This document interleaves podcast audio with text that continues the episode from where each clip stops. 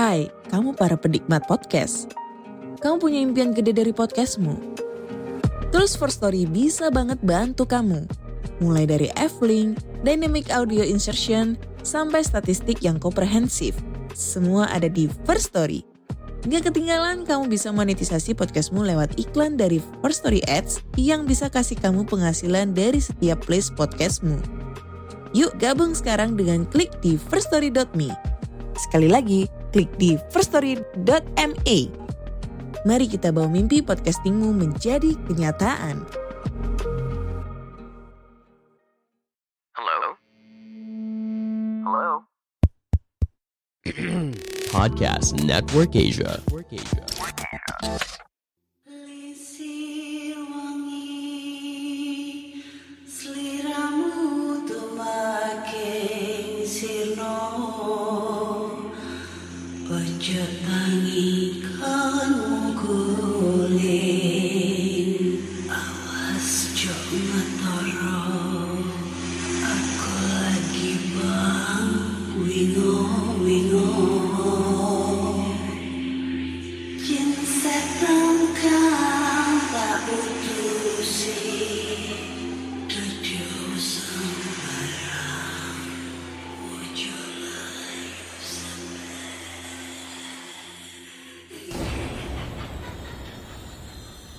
Hai Rek, iya apa kabar? Ketemu lagi dengan aku si Anda di podcast kisah horor dan kita bertemu di episode 181. Eh di podcast kali ini aku membacakan cerita horor ataupun email berhantu yang sudah dikirimkan teman-teman melalui podcast kisah horor at gmail.com atau di Instagram podcast kisah horor serta Google Form yang lainnya tersedia di bio Instagram podcast kisah horor. Banyak banget yang nge-DM aku gitu atau meng-email bilang kayak aneh sekarang kenapa sih kok garing banget gitu ya podcastnya? Kok nggak se horor kayak dulu lagi? Mana apa namanya cacian makianmu yang dulu? Gitu. Terus mana komentar lu yang yang ceplos-ceplos itu?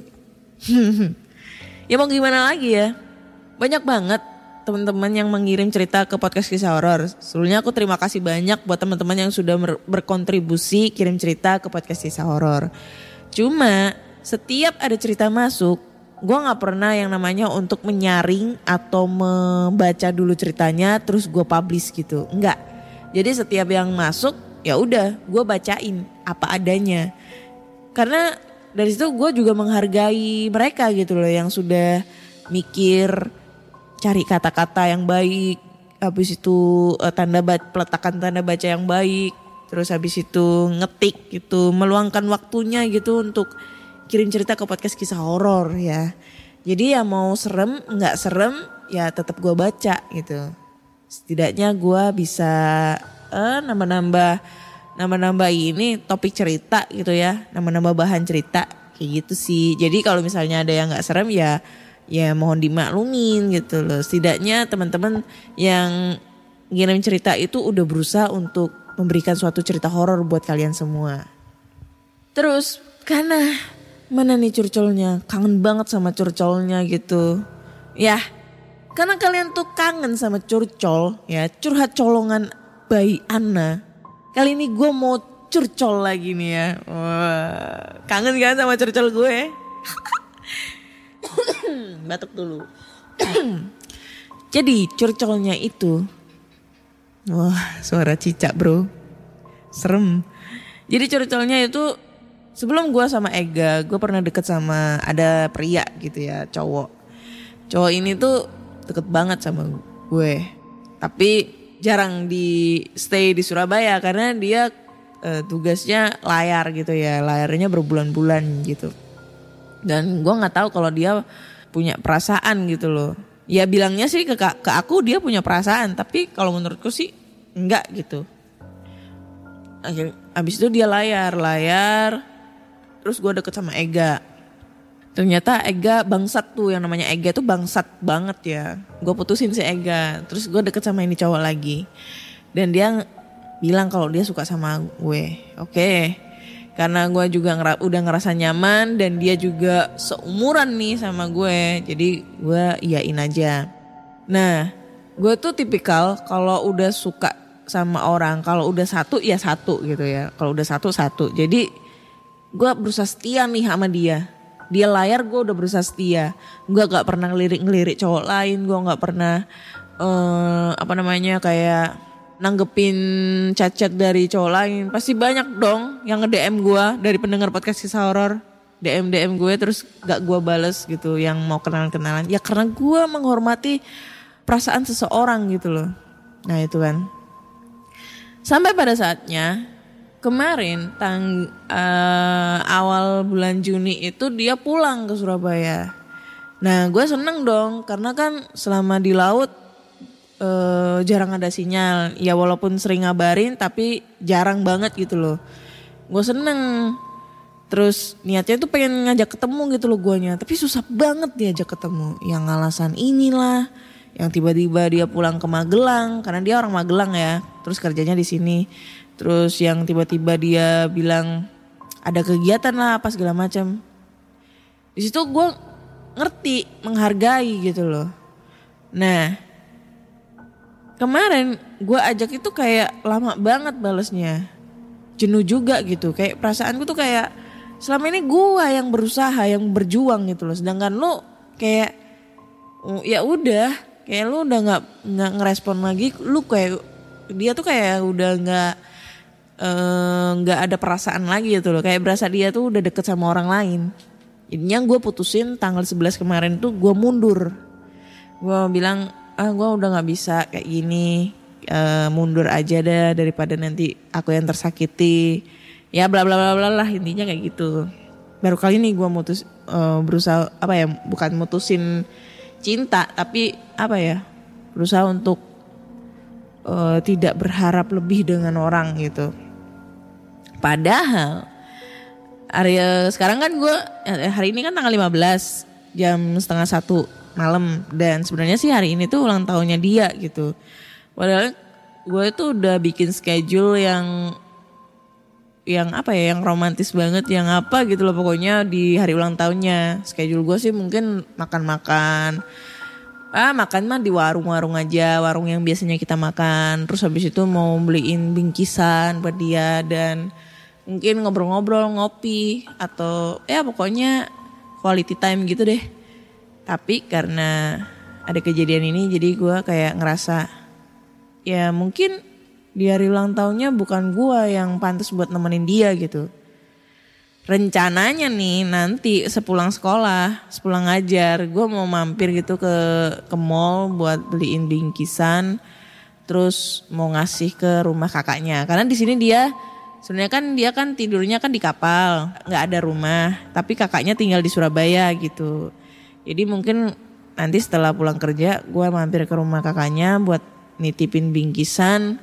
Ya ibaratnya kayak eh, kado sama ucapan tanda terima kasih. Karena selama setahun ini dia udah berusaha baik sama aku dan berusaha untuk apa ya berusaha membuat aku sakit hati. wahai sakit hati lagi ya pokoknya kayak gitu deh doain ya guys ya supaya gue gak derdek gitu ya nanti malam nih gue mau ke sana ya oke tanpa berbasa-basi lagi karena udah banyak banget email yang masuk. Langsung aja kita bacakan cerita-cerita horor nih. Dan cerita pertama ini datang dari Eng Ing Eng. Cerita ini datang dari yang bernama Adi. Judulnya adalah Ketukan. Hai Kak Ana. Perkenalkan namaku Adi. Ini saya share sedikit cerita di rumah saya waktu zaman SMP sampai SMA masih ngumpul sama adik-adik. Sekarang udah pada mencar nyari penghidupan masing-masing. Tanah kelahiran saya adalah di salah satu kabupaten di Pantura, Jawa Tengah dan rumah saya pas banget di jalur Panturanya. Jadi bisa dibayangin betapa ramainya itu jalan depan rumah. Mulai dari motor, mobil, truk, bis, semua lewat dan lewat terus sampai malam juga. Karena ramenya, sering di dekat rumah terjadi kecelakaan kendaraan walau nggak fatal. Nah, pas aku masih SD, pernah ada kecelakaan yang sampai ada korban meninggal. Jaraknya mungkin sekitar tiga rumah dari rumah aku kecelakaannya. Kecelakaannya itu siang hari dan TKP udah dibersihin di sorenya. Nah, malamnya kebetulan orang tua pergi dan aku cuma sama temen aku bertiga nonton TV. Aku lupa adik tidur atau ikut pergi gitu sama ortu. Sekitar jam delapanan malam, dua temen aku denger ada yang ngetok pintu sambil salam. Tapi aku nggak denger apa-apa. Ya udah, mungkin salah denger kali. Terus nggak berapa lama mereka denger lagi ada yang ngetok pintu. Tapi tetap aku nggak denger apa-apa juga. Penasaran lah mereka dan cek ke depan tapi nggak di siapa-siapa. Pas balik lagi nonton TV sama aku gantian lah denger pintu belakang diketok. Udah alamat nih, pasti nggak bener. Ya udah, maksimalin aja suara TV sambil dempet-dempetan duduknya. Sambil nunggu orang tua aku balik. Masih ada cerita lain di rumah aku, tapi rata-rata adik aku yang ngalamin semua. Mungkin karena aku nggak peka, jadi alhamdulillah nggak ditampakin yang frontal gitu. Makasih sudah dibacakan ke Ana. Mohon maaf jika ceritanya kurang serem. Oke, thank you banget buat ceritanya nih. Ya kali aja kali ya yang ngetok-ngetok itu adalah suara TV gitu atau mungkin ada yang minta sumbangan atau mungkin pengamen yang ngetok-ngetok atau mungkin Pak RT ngetok gitu ya kan kita gak tahu gitu. Biasanya gue tuh ya dulu waktu gue punya eh, di rumah yang lama yang ditempatin sekarang sama kakakku itu ya. Itu kan rumah aku kan kebetulan terasnya tuh agak luas tuh ya kan. Jadi kalau misalnya ada orang manggil-manggil di depan pagar itu nggak nggak begitu kedengeran. Nah dipasang tuh bel bel di dekat pagar. Pernah kan yang ngalamin namanya rumah dipencet pagar sama anak kecil terus eh dipencet pagar. Rumah yang belnya dipencet sama anak kecil terus abis itu anaknya pergi lari ngibrit kayak gitu. Nah itu bisa jadi ada orang iseng yang ngetok-ngetok pintu kalian. Karena gue pernah ngalamin kayak gitu. Gue pernah mencet bel tetangga. Terus gue pergi kabur lari gitu ya. Takut disemprot sama tetangga. Kayak gitu. Udah udah wajar gitu. Ya siapa tahu juga itu eh arwah korban kecelakaan yang aus minta minum kayak atau minta makan atau mungkin eh siapa gitu yang kebelet pipis terus berhubung nggak tahan langsung pergi gitu aja kan bisa jadi gitu loh ya kan? Logika aja guys ya. Next lanjut ke cerita berikutnya. Cerita berikutnya ini datang dari Vini dan judulnya adalah penunggu jalan. Ada sedikit cerita dari Mas Iparku yang di Jenar, Purworejo, Jawa Tengah. Masku ini kerjanya di KAI, dulu PJKA namanya. Sebagai tenaga yang ngecek baut rel kereta malam-malam. Pas lagi tugas, Masku ketemu kakek tua. Perawakannya sih biasa aja. Dia ngomong pengen ngikut Masku. Berhubung gak kenal, dan takut ada apa-apa, Masku nggak bersedia diikutin.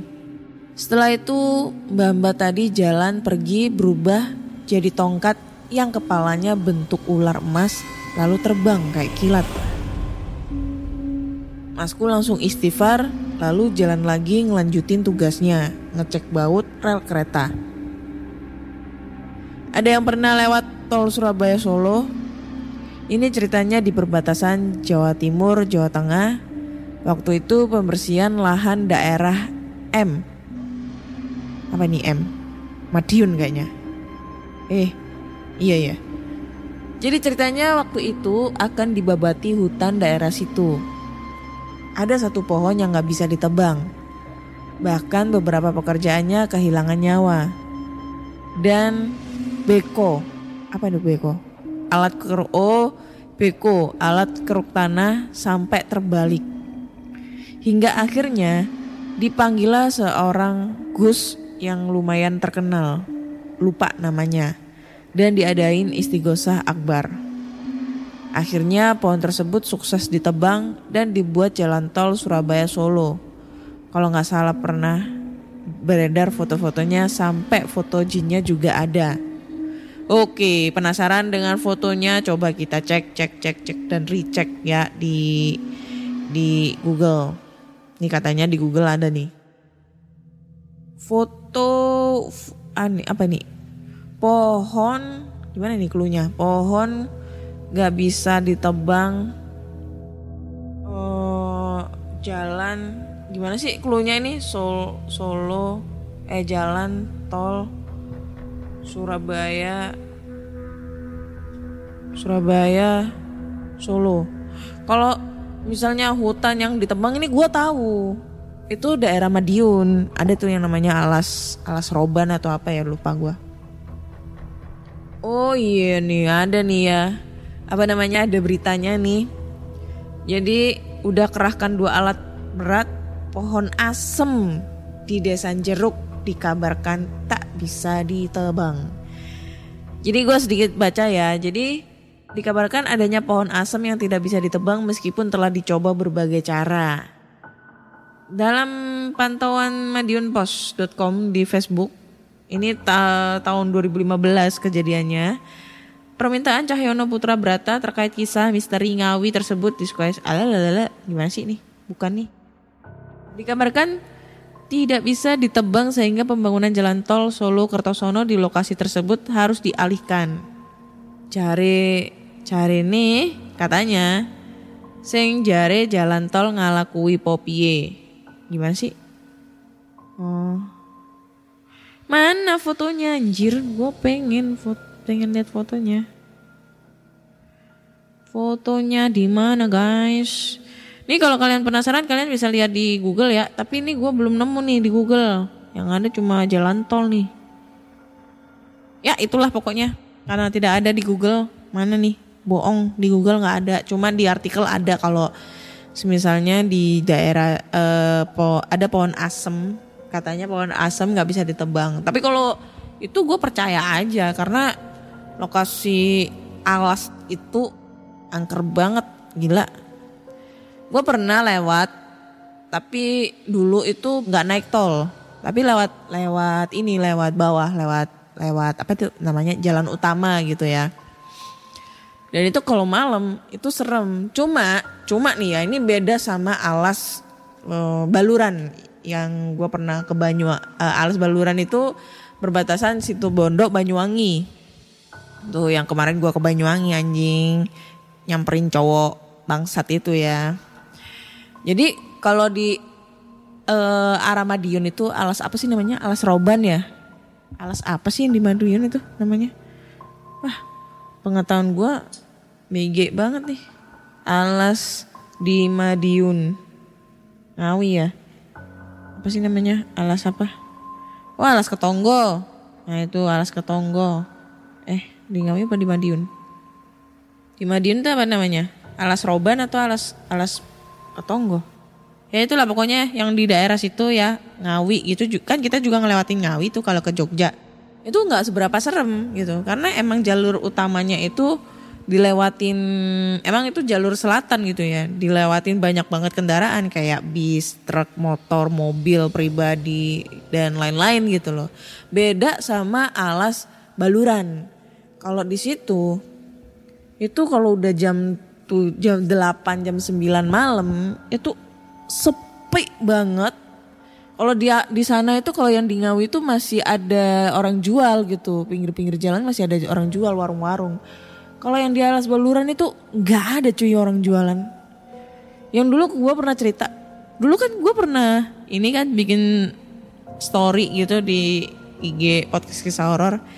Bayangin sepi, gelap, nggak ada pencahayaan, dan kebanyakan tuh pencahayaannya tuh kalau ada motor lewat atau truk lewat dan itu bisa dihitung pakai jari truk lewat berapa kali.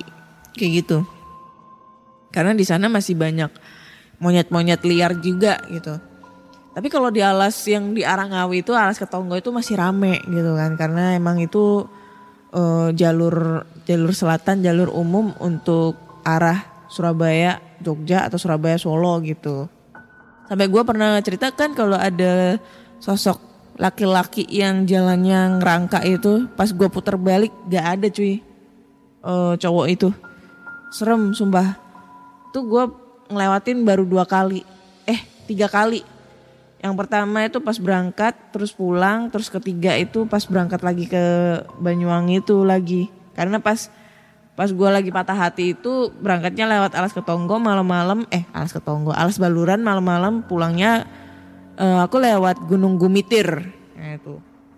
Gunung Gumitir bagus juga sih tempatnya cuma ya bahaya juga kalau misalnya kita nggak konsentrasi jalannya. Wah bakal masuk jurang cuy. Ya kan nggak ada nggak ada pembatas jalannya juga. Gitu. Itu sih pengalaman gua setelah eh, ngelewatin alas-alas gitu.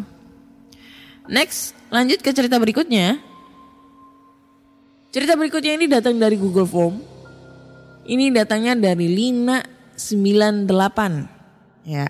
Judulnya adalah suara bebek. Dia eh, openingnya bilang gini eh, bener bener bener ya mitos yang katanya kalau dengar suara anak ayam berarti ada neng kunti empat tahun lalu nemenin kakaknya pacar berobat ke ustadz gitu karena doi diguna-guna gitu rumah pak ustadz agak jauh dari jalan lintas Sumatera di dalam komplek pesantren gitu jalan keluar masuknya kanan kiri ada kandang bebek jadi nggak aneh kalau dengar suara bebek. Saya bertiga sama sebut saja Kak Ocha sama Sidar. Nah ceritanya Kak Ocha udah sembuh. Jadi udah tahap terakhir gitu. Pas pulangnya kita denger suara bebek. Ya bodo amat kan emang banyak kandang bebek. Kita harus jalan 15 menitan ngelewatin kebun gitu. Mau ke parkiran mobil. Sambil jalan aku baru sadar kok suara bebeknya cuma satu. Terus udah lewat jauh nih kandang-kandangnya.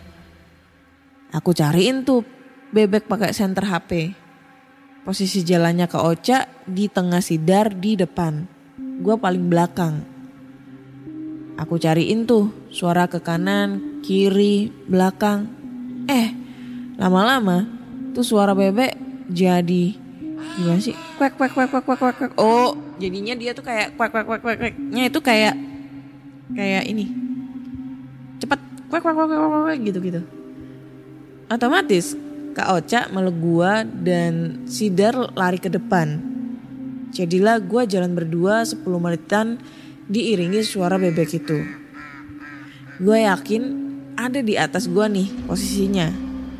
Cuma posisi itu yang gak gua lihat soalnya. Atas agak ke belakang pastinya.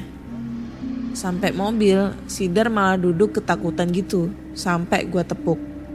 Abis itu kaki gua lemes sampai kagak bisa berdiri. Malah sampai Kak Ocha yang nyetir pulang. Ceritanya singkat jelas dan kayak lagi gimana gitu ya. Kemarin baru episode kemarin kita bahas tentang mitos suara suara-suara munculnya tandanya kuntilanak kalau ada suara orang nyapu pakai sapu lidi tengah Malang eh Malang malam suaranya keras banget tuh sapu. Berarti tandanya ada kuntilanak. Terus ada lagi suara anak ayam gitu ya. Itu tandanya ada kuntilanak. Dan ini baru muncul mitos lagi suara bebek. Kalau ada dengar suara bebek itu tandanya ada kuntilanak juga. Nah, masalahnya kuntilanak ini punya kebun, eh kebun punya kandang atau punya habitat gitu atau punya kebun binatang gitu kayak gimana gitu. Banyak banget suara-suara yang menandakan kalau dia itu muncul gitu kan. Atau mungkin si bebek dan si ayam itu adalah peliharanya dia.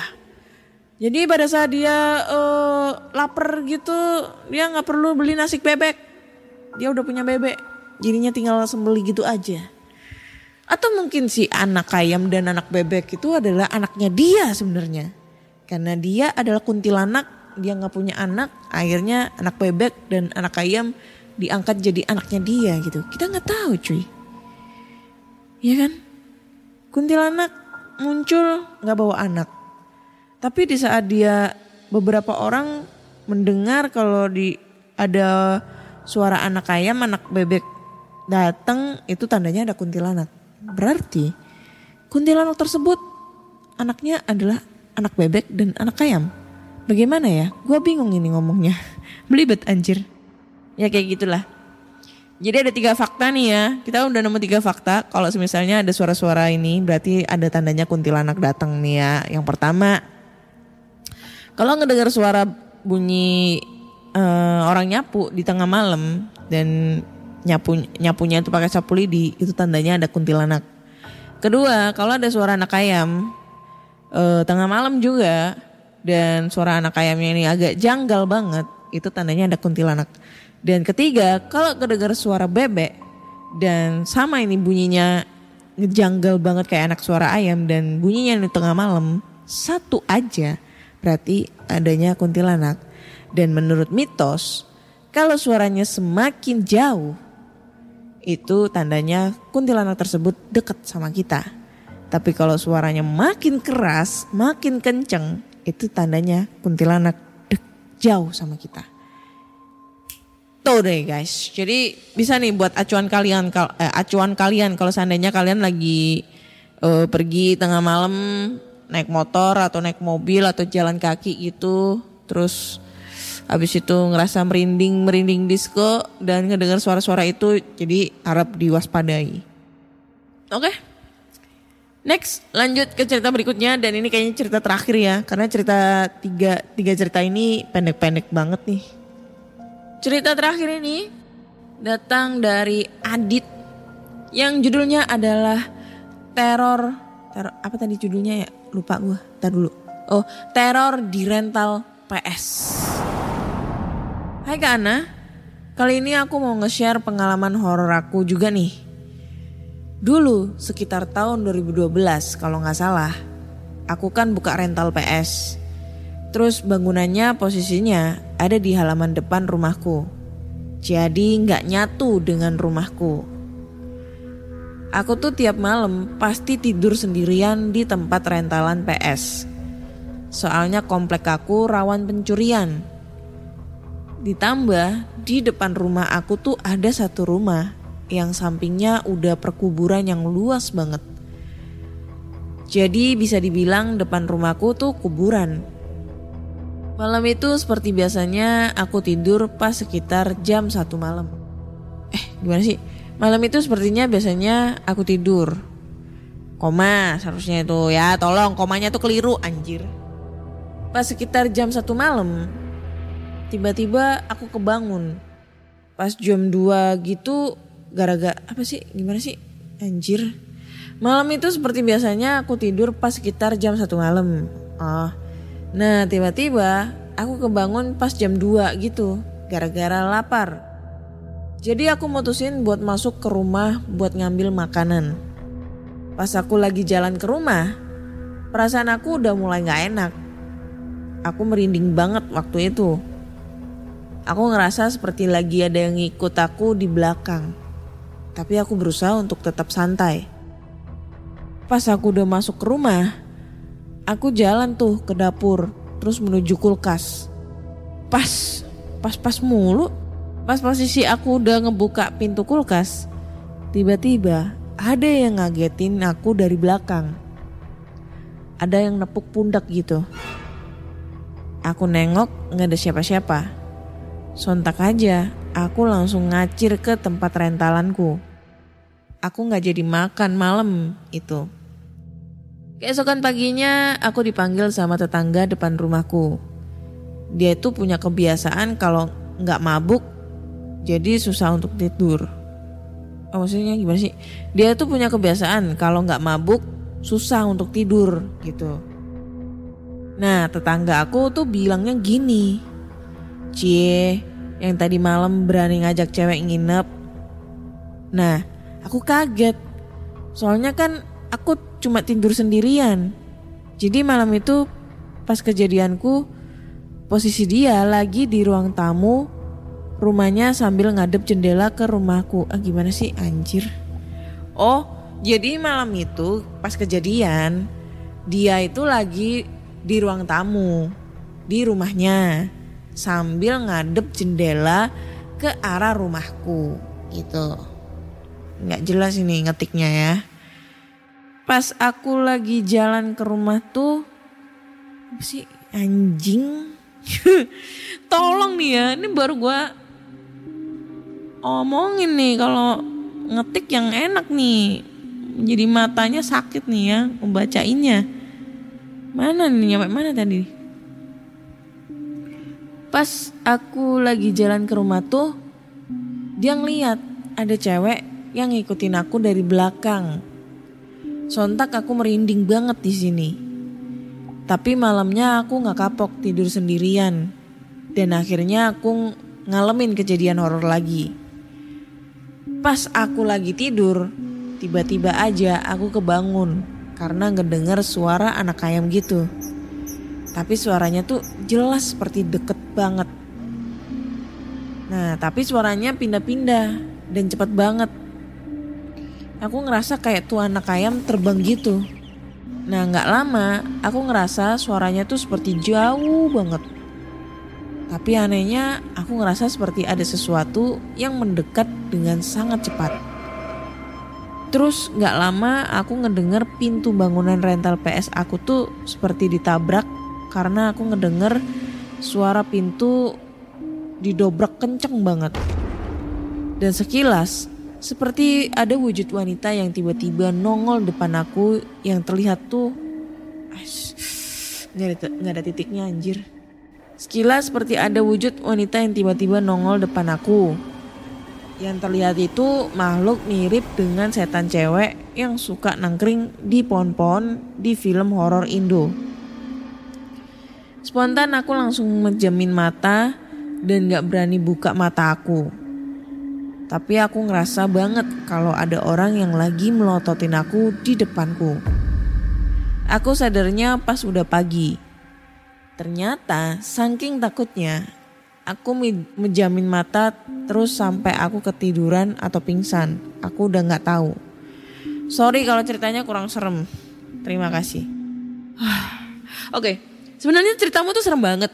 Serem kalau misalnya lu lu bikin ceritanya tuh tanda bacanya itu enak peletakan tanda bacanya itu enak pas banget gitu loh. Pas pas di tempatnya gitu ya. Terus lu kalau bikin cerita nggak usah kebanyakan ngomong pas-pas aja kayak berasa komunikata ya ini uh, pakai ini tidak tidak tidak kayak gimana? Pas pas pas gitu. Lu nggak usah kebanyakan ngomong pas jadi kayak gimana gitu sebenarnya kalau kita ngerti maksudnya ngerti penjedaannya ya karena gue ini juga ngebaca ya jadi gue kayak uh, ngikutin ngikutin aja gitu. Kalau misalnya nih ceritanya itu peletakan tanda bacanya bener itu kelihatan serem banget. Tapi karena peletakannya tanda baca yang tidak tepat sehingga gue juga salah-salah ngomong salah-salah menyebutkan tiba-tiba gue suka nyela gimana sih? Ah itu bingung anjir. Eh gimana gitu. Akhirnya ceritanya jadi nggak serem gitu.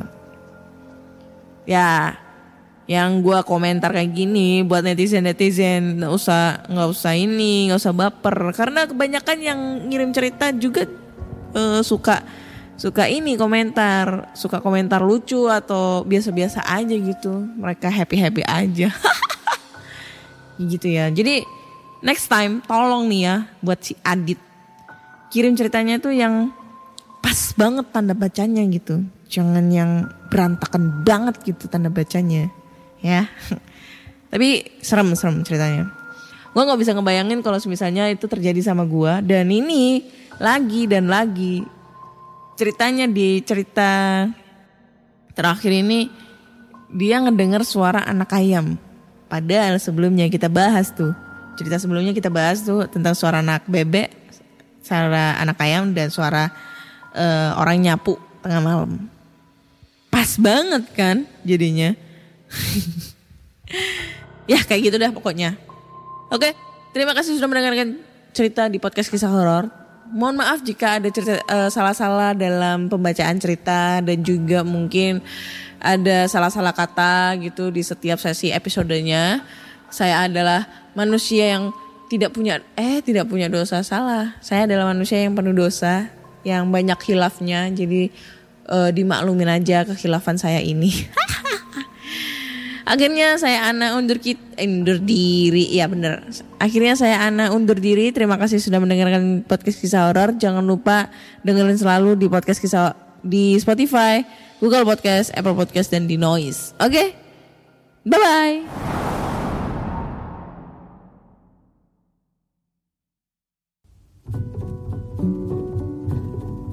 Pandangan dan opini yang disampaikan oleh kreator podcast, host, dan tamu tidak mencerminkan kebijakan resmi dan bagian dari podcast Network Asia.